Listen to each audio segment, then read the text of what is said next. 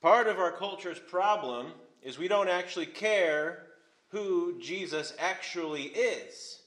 We just want God to be somebody that comes alongside of us the way we want Him to come alongside of us. But by and large, our nation has fashioned for itself a Jesus in their own image. But we are looking at Matthew, and as we can, Matthew, Mark, Luke, John, you can look at those biographical records and see what the life of Jesus actually looked like. What did he actually do? Why did he actually come? Matthew, Mark, and Luke, look at those for an intense study on the life of Christ, how he acted, what his priorities were, what he did on the cross. Look to John to see kind of more of the why behind it all. That's one of the things that distinguishes the book of John from Matthew, Mark, and Luke is that John digs more into the theology of it, of Christ's life. Here we are in Matthew chapter 9. We're going to be starting in verse in verse 27.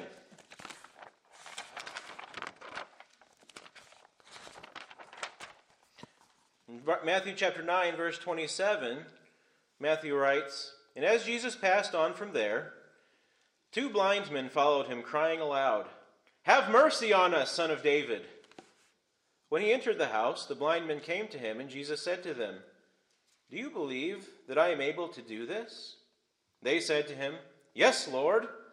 Then he touched their eyes, saying, According to your faith, be it done to you. And their eyes were opened, and Jesus sternly warned them, See that no one knows about it. But they went away and spread his fame throughout all that district. And as they were going away, behold, a demon possessed man who was mute was brought to him. And when the demon had been cast out, the mute man spoke. And the crowds marveled, saying, Never was anything like this seen in Israel. But the Pharisees said, He casts out demons, or casts out demons by the prince of demons. Let us pray and look to the Lord's guidance as we dig into this passage of Jesus. Lord, I thank you that you cared enough being a transcendent God who reigns high above all things, who could remain in secret if you chose to, who could just send down your, the lightning of your wrath upon mankind without us even knowing why, you have every right to do those things. For you are untouchable. Your, our opinions of you don't matter. Our opinions of what you do and why you do things, they, they do not sway you, they do not touch you. You are not obligated to us. For you are God, and we are not. You are the creator and sustainer of all things, and if you chose to uncreate or unsustain anything, you could do so and be completely just in doing so because you are God. And we have nothing to say about it. But Lord, we stand here in humility, thanking you that you have reached in all the power that you could wield. You have used your power to save, our, to save us. You have used your power to have mercy upon us. You have chosen to give us a book of Holy Scriptures to know you as you would like to be known by us. You have used your great power to share goodness with us, and that we could enter into your goodness. And Lord, may we only share your humility. For you have no obligation to us, yet you serve us. You have served us in mighty ways, and in a mighty way in particular, in making it possible for all of our sins that are worthy of your wrath to be cleaned away, to be purified. And Lord, may we know this Jesus better. May your Spirit open our eyes to see the real Jesus. And Lord, as our wills are very strong against you, our wills are often very much held in our own for our own sufficiency, for our own goodness to ourselves. Lord, I pray that you would sway us, that you would give us the will of the Spirit, that we may enter into your mission, that we may enter into your passion, that we may enter into your spirit and in your love. For as we see in the scriptures, that no one of their own will seeks after God. Lord, I pray that you would give us that will, that we might seek after you, that you may be found by us, and that we might be your redeemed people, and that we may be sanctified, that we may go forth in this world in power and in might by the Spirit. And may we go all the way singing praises to the Lord Jesus who made all of this possible. Help us to get to know him better as much as we can in, in this earthly state until that day comes when we will see him face to face, and then we shall be like him, for we shall see him as he is. In the meantime, Lord, steer us on this raging ocean of life. It's in Jesus' name we pray, Amen. So here we pick up the story of Jesus from last week, where last week we saw him healing a woman who had been suffering for 12 years from the same disease. He rose a dead girl, a dead 12 year old girl, from the dead, gave her life, and people are talking about Jesus and the things that he is doing. And now Jesus passes from that situation and he, come, he is approached by a couple of men who are suffering from blindness. Now, even today, nobody can do anything about blindness. If you're born blind or if you are blinded by some accident or something like that, there's not much anybody can do for you. There are medicines and treatments for a, a myriad of diseases and, and uh, physical um, ailments, but blindness still remains one of those things that nobody can really do a whole lot about. And Jesus is approached he says in verse 27 As Jesus passed from there, two blind men followed him, crying aloud. Say, they're, they're not following him in silence. They are coming after Jesus, crying aloud. When was the last time that you were so in need that you cried aloud to God? We are also secretive. When we pray to God, we pray to God in silence, in our minds, in our spirits. And there's nothing wrong with that.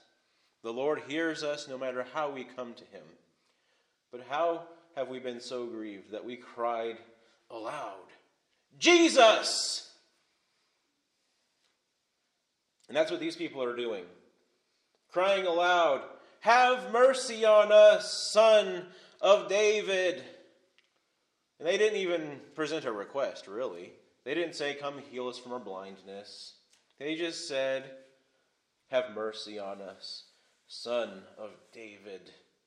Now, this request still is of great importance. He said they call him Son of David. Do you know what that is saying? That these two men, unlike many of the religious people who were well versed in prophecy of what the Messiah was to look like, and come as these two blind men, though they could not see, they could see in their spirits. They knew that this was the prophesied Messiah, the Son of David, who was prophesied to come and pick up the kingdom of Israel as their Messiah and bring it to God. They saw this, even though they were blind and deemed as people who could not see. Yet they see more than many of the religious people who were supposed to be the people who could see these things, but they didn't. Because they were too wrapped up in themselves and in their own way of thinking and in their own religion. But yet these two humble people saw. And you know what their sight caused them to approach Jesus with? A request for mercy. They started it out Have mercy on us, son of David. The other part of this son of David statement is they recognized him as Lord and King and sovereign. Because David was king, the great king of Israel from days past. And there was another king prophesied who would rise up and rule over the people of Israel. And that would be the Messiah, the coming king, who would reign who would bring God's blessing back upon his people. They saw him as king, and therefore they cry out for mercy. For the king has dominion over all his subjects, and the king can only do can do whatever he wants. He can look upon the weak and the miserable and turn them away because they aren't worth his time. That's what many kings and pharaohs of old have done. That's what our government can sometimes do. We're not going to talk about this. We're not going to look at these things because they're not worth our time. So these two blind men, they come and say, Have mercy. We know we don't deserve your time or your power, but we know that you have the power. We know that you are king. But the, also, the request showed another understanding, another sight that these people had, that the religious people of their day did not have. The religious people of the day saw him as simply a ruler, a king who would sit on a throne and judge Israel, judge the nations, redeem the people from the surrounding nations, from the oppression that they were receiving at a nationalistic level. But their request was really seeking out Jesus to heal them. They recognized that his power and authority was not just over the nation, but over everything. Over the nation, over their bodies. he had his sovereignty was in the heavens. It was not just physical and nationalistic, it was spiritual. It was over every created thing including their bodies. They had a well rounded understanding from the prophecies of what the Messiah would be as the Son of God come in power, not just, not just national authority, but every authority known to man. So much so that they knew not, nobody could do anything about their blindness. They knew they had something that could not be healed. But yet they approach Jesus because they know he has the authority over their body. in verse 28 says when he entered the house so he can, so Jesus continues walking he enters the house the people follow him the blind men came to him and Jesus said to them do you believe that I am able to do this and they said to him Yes, Lord. Simple. I mean, this transaction is simple. They haven't even asked him, said anything about their blindness. They haven't said anything about this. This is just very based off of implication. Not a whole lot of words are exchanged. And Jesus asks, Do you believe that I am able to do this? He is not simply asking them if they saw him as a simple healer. He is asking, like he was some sort of physician, he is asking them to express their full faith in him as God's Messiah, that he was not simply just there to rule and reign. Okay, so they approached him as the son of David. The son of David, the king, the prophesied king but he was he is getting them to express their faith in him as the one who came to serve the needy, to serve the broken, the little people.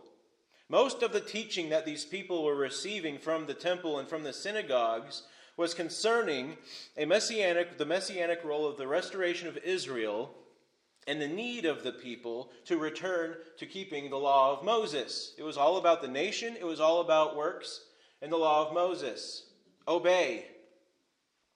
That was the role of the Messiah, to bring the people back to this.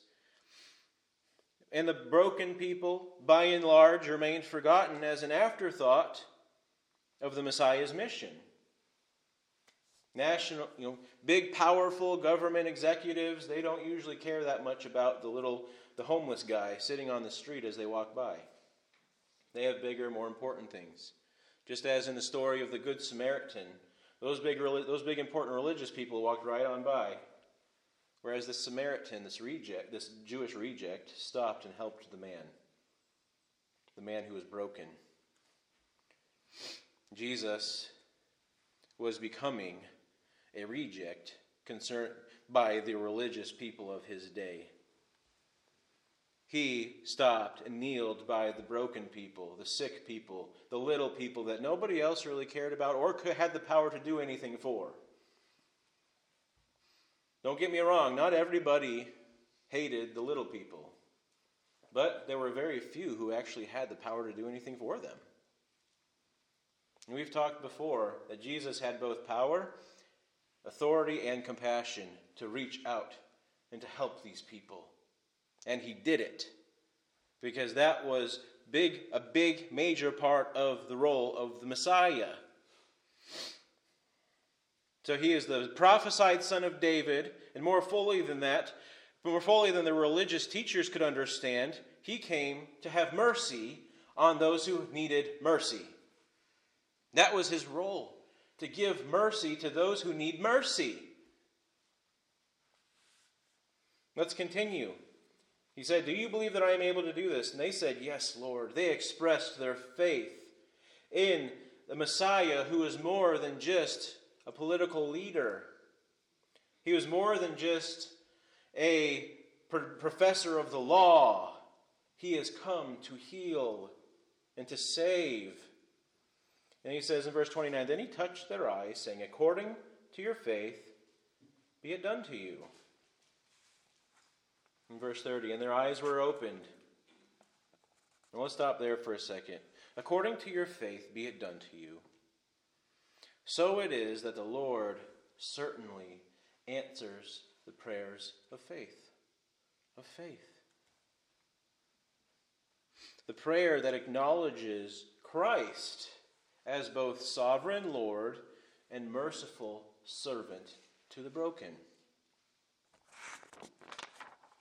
The faith that these two people had was a faith that recognized themselves as the little broken people, but yet the Messiah was such that he was both the great creator who put on human flesh to meet us in our context Right? How many of us have been taught that we need to go and meet God in His context? We need to rise up so that God will notice us. We need to pull ourselves up by the bootstraps so that we can, because we've all heard God blesses those who bless themselves. We've got to rise up so that God will then recognize who we are and aid us in our need. Is that not contradictory to the entire concept of mercy? Mercy that says, I'm going to have compassion on people who don't deserve it. I'm going to have compassion on those who don't deserve it. If we think we deserve for God to answer our prayers, then we're already starting off with a, with a, with a sandy foundation. If we think that just because of who we are and how much money we've given and how much we've done and how far we've come, now I deserve for God to answer my prayers, then we're no longer coming and asking for mercy. We're coming and asking for our due. If we think, I've gone through so much, I deserve a little bit from God to kind of make up for everything that He let happen in my life, we're already rejecting our need for mercy. We are no longer viewing ourselves as the little people who need something from somebody that we don't deserve.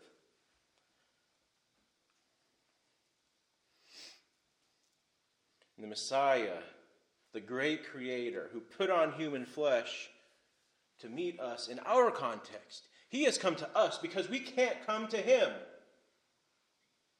That's why he came to us, so that he could do something for us that we cannot do for ourselves.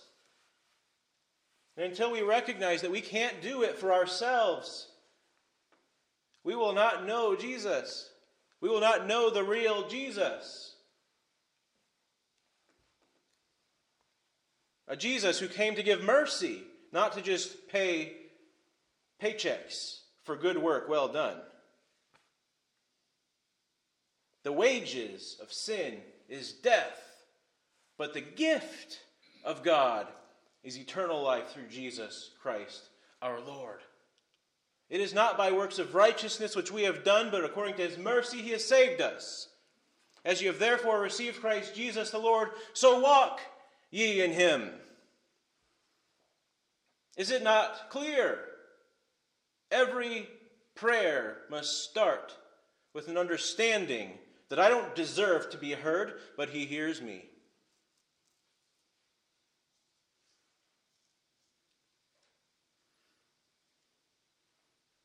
Though God is the one to be feared, yet in Christ he can be approached by imperfect subjects, and those subjects know that his compassion will meet us.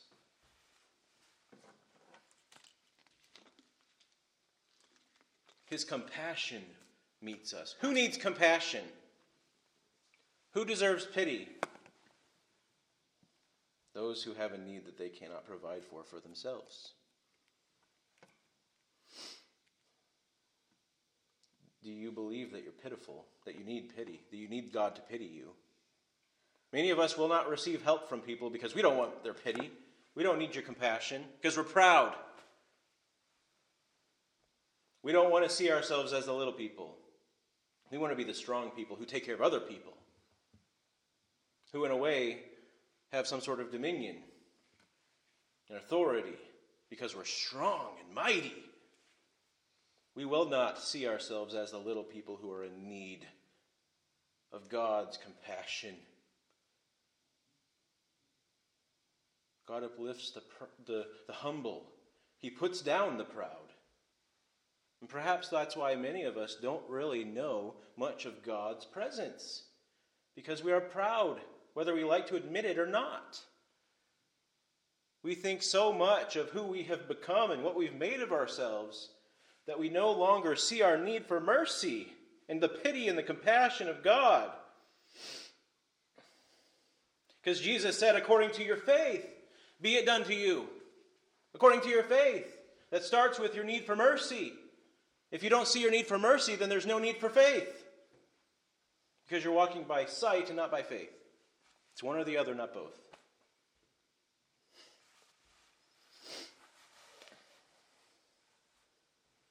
According to your faith be it done to you. And their eyes were opened.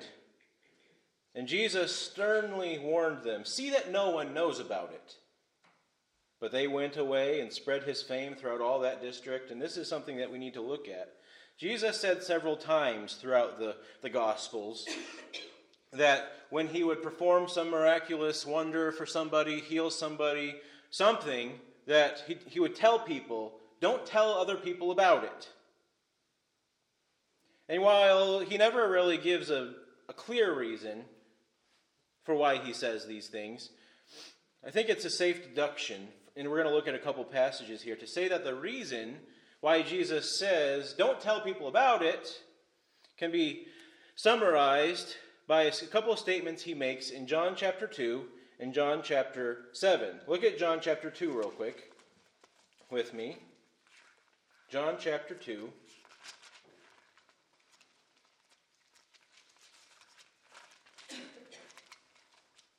John chapter 2, verse 4. Now, this is in the middle of a wedding. Remember that wedding where Jesus turned water into wine? We're not going to talk about the whole story, but just look at John chapter 2, verse 4. Okay, well, it's just 1 through 4. On the third day, there was a wedding in Cana in Galilee, and the mother of Jesus was there. Jesus also was invited to the wedding with his disciples.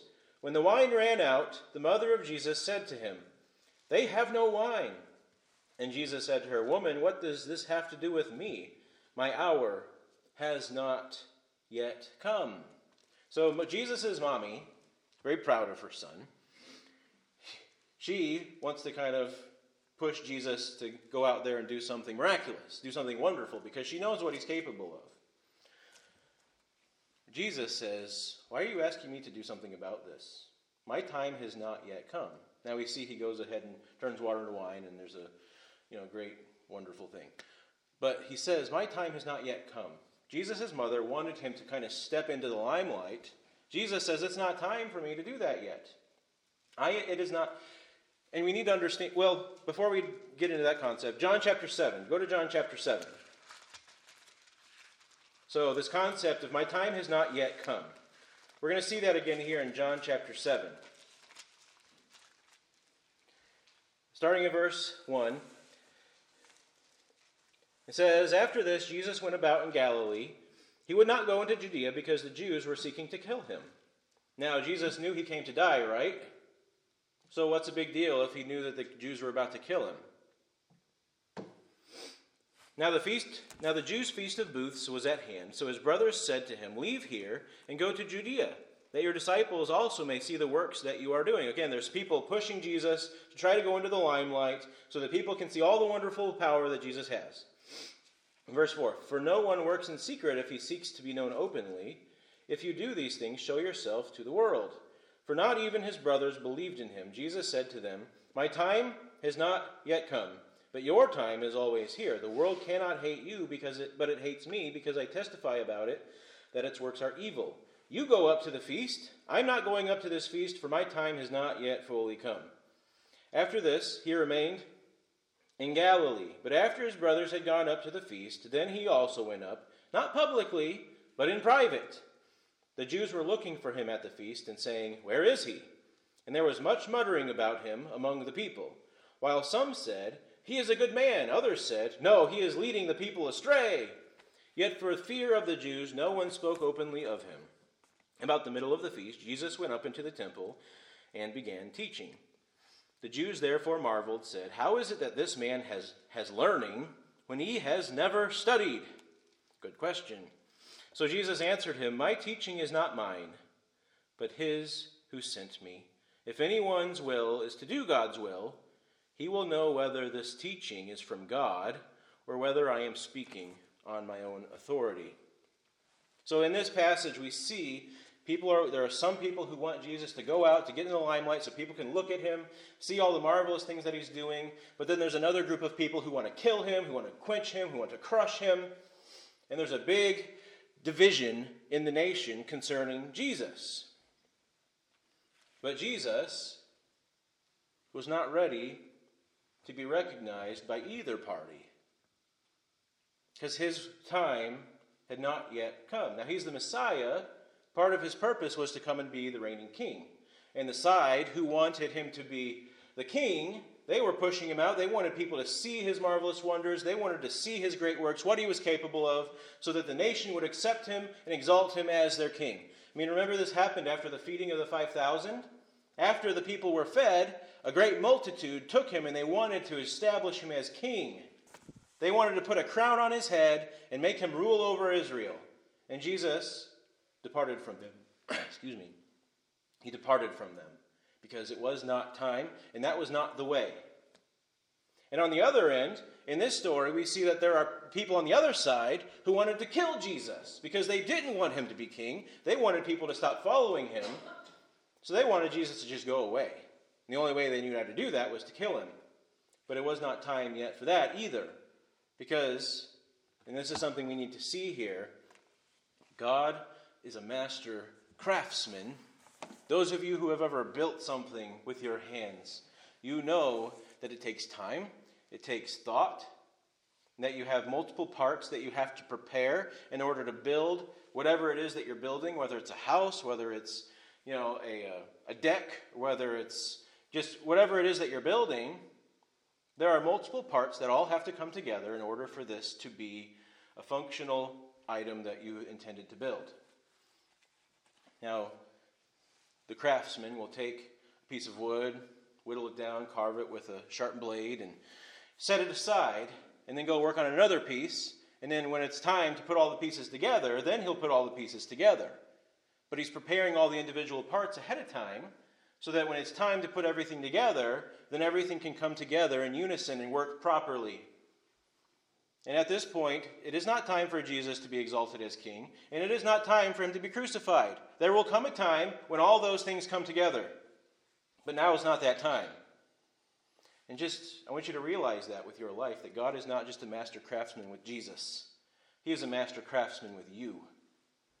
There are part, moving parts in God's plan where you look at that part in your life and you think, why in the world would God do that? That hurts.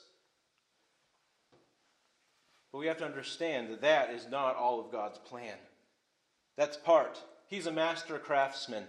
And there you may not see the full building for what he was crafting while you are alive, but one day you will see what He is building with all of your pain and suffering. It will happen because God is a master craftsman with you. And we can only submit ourselves to that when we do as the scriptures say, we walk by faith and not by sight.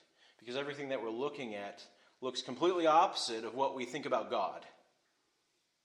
But we don't recognize that God's ways are high in the heavens. He has the blueprints in front of Him, not in front of you. And we must humble ourselves before Him as He is working. Things fall apart when we think, man, it, should, it would have brought more glory to God if those things stuck together. But they fall apart instead. But we have no idea what is going to bring God the most glory. He does, and He is working out those things. Because He is far more concerned about His glory and the good of His people than you are. And He has more compassion than you do, and He has more authority over it than you do. And He is working all of that together for His great purpose. And we must walk by faith and not by sight, for the fear of the Lord is the beginning of wisdom, and knowledge of the holy is understanding. Not knowledge of the way life is understanding, knowledge of the holy is understanding. We must come back here, and this is the same thing that's going on with Jesus. Everything is not, everything is not ready for all the parts to come together. That's why he is telling people over and over again don't, don't spread it around, because I don't want the multitudes to make me king before it is my time. Jesus has not quite yet accomplished what he has set out to do. He was not ready to be either made king or to die by the hands of the Jews. In order to fulfill prophecy, the Romans had to put him up on a tree in order to fulfill prophecy. The Jews could not just take him out and stone him in order for Jesus to fulfill all prophecy. It wasn't time for that yet. And at this point, that's what would have happened. The Jews would have just taken him out and stoned him. But the scene had to continue to be built so that the time would come when he could fulfill all prophecy and leave no shadow of doubt that he was the Messiah, the fulfiller of all Scripture. Now look at Matthew chapter 9, verses, starting in verse 32 again.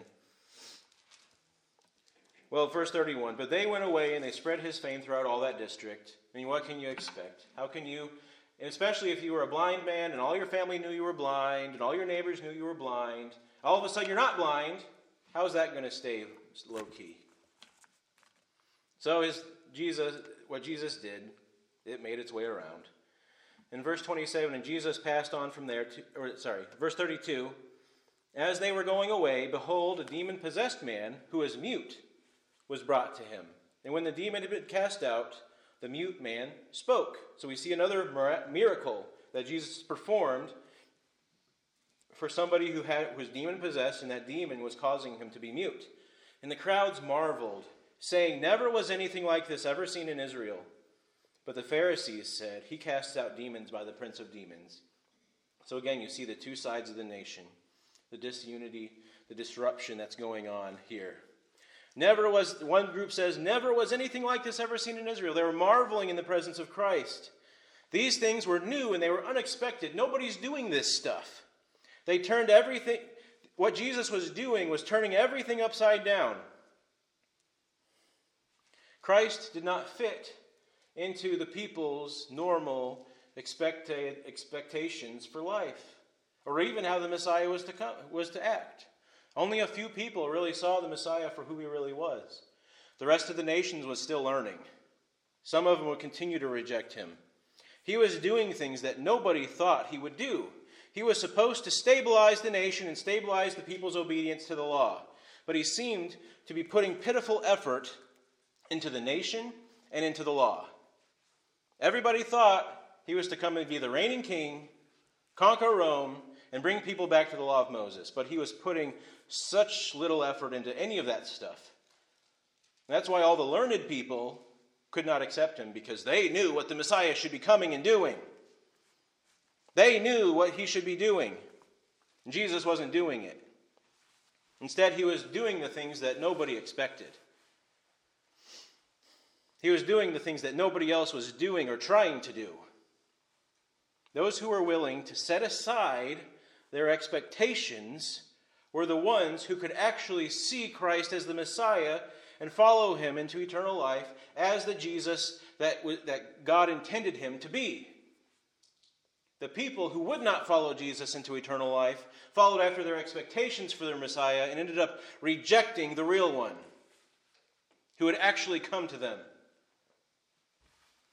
In verse 34, he says, There's this other group of people that said, No, no, no, he's doing these things by the prince of demons, making any excuse possible to not ex- accept that this was the actual real Messiah, regardless of all the prophecies he was fulfilling regardless of the fact that he wasn't actually doing any sin. He wasn't receiving payments. He wasn't doing it for money.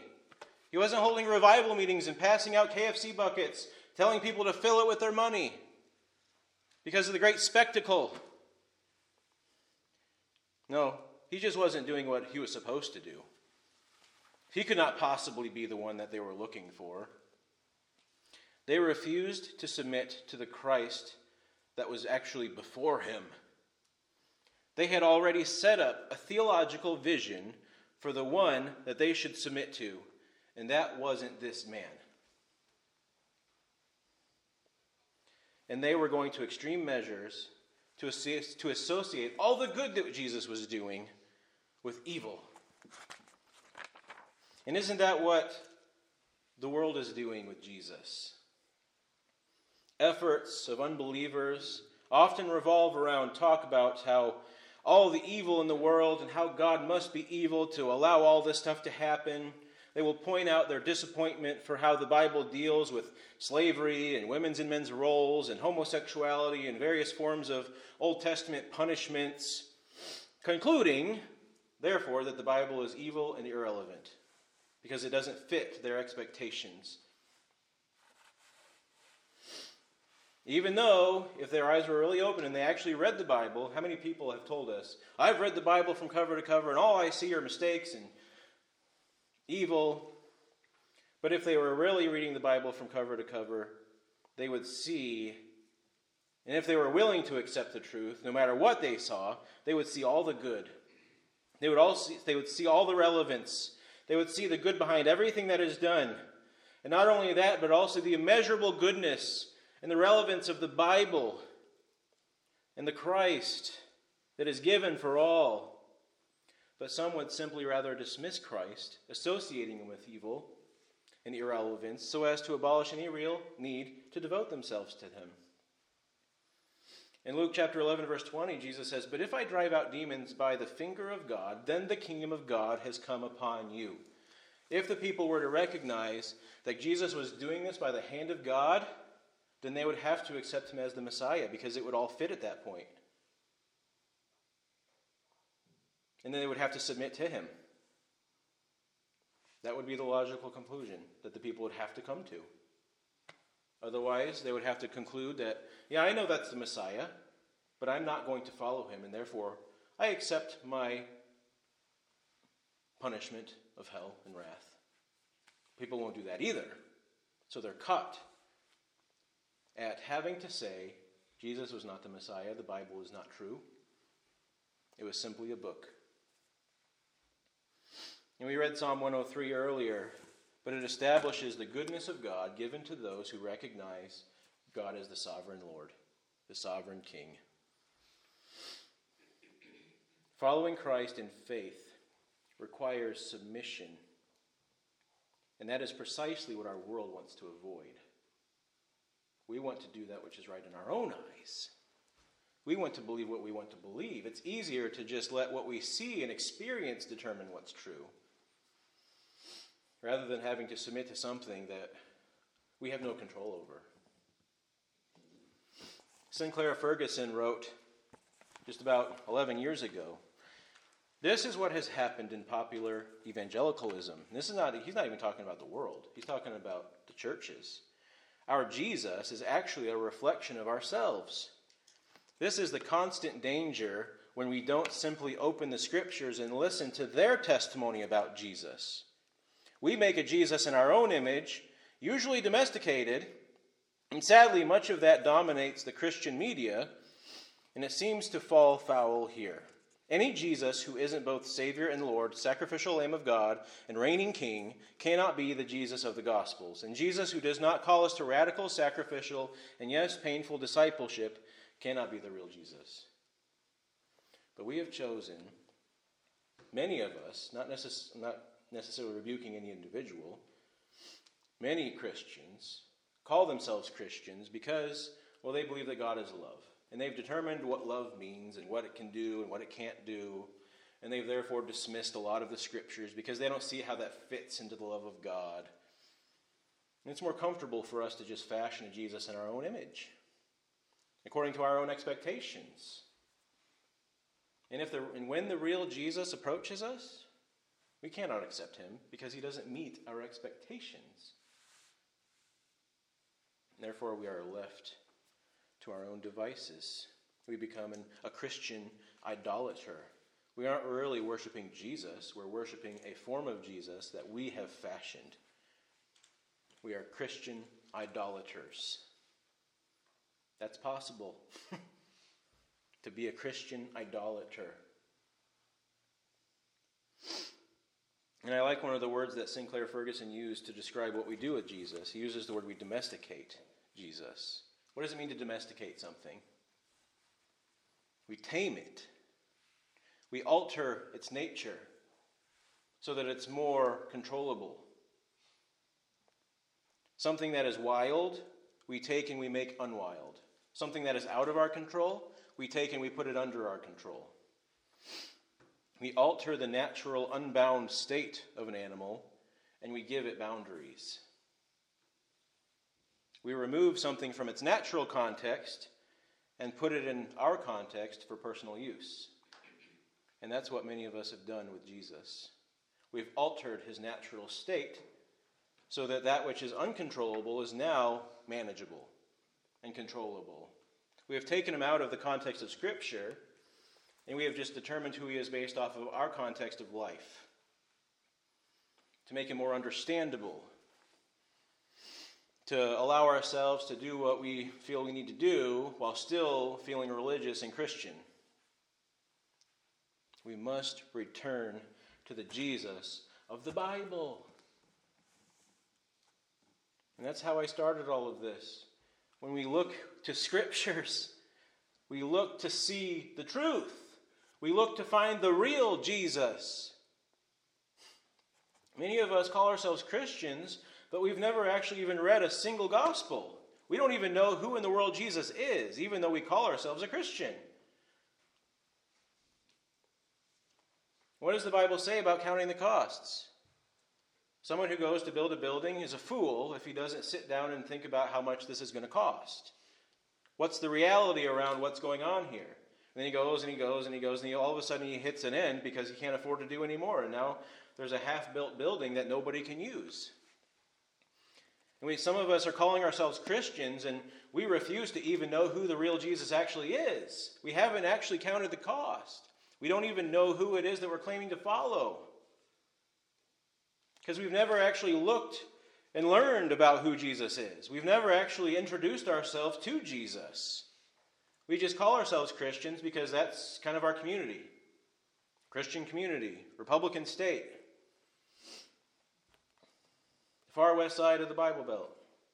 We're all Christians here, but how many of us actually know who Jesus is? We must return to the scriptures. We must look for him. We must learn of him and not just assume things that we would like to assume about Jesus.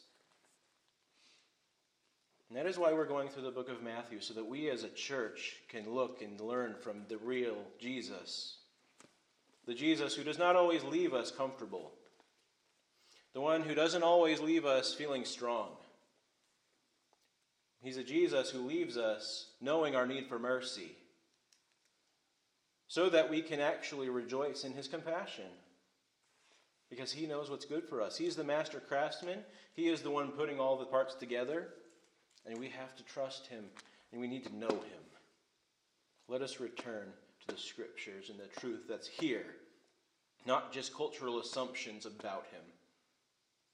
Lord, help us to know you better. Lord, give us insight by the Spirit as far as who the real Jesus actually is. Give us humility to accept him when he is when he confronts us as he is. Lord, how can you turn our world upside down if all we're going to do is turn Jesus upside down when we don't like what we see? God, humble us. And Lord, may you bless us when we actually see the Jesus who as he actually is. And as we come and we plead for mercy, Lord, hear our prayers for your compassion and for your mercy. And bless those who will humble themselves before you as the Son of David and the great Messiah, the healer and the merciful God who calls the poor, not the rich, according to this world. In Jesus' name, amen.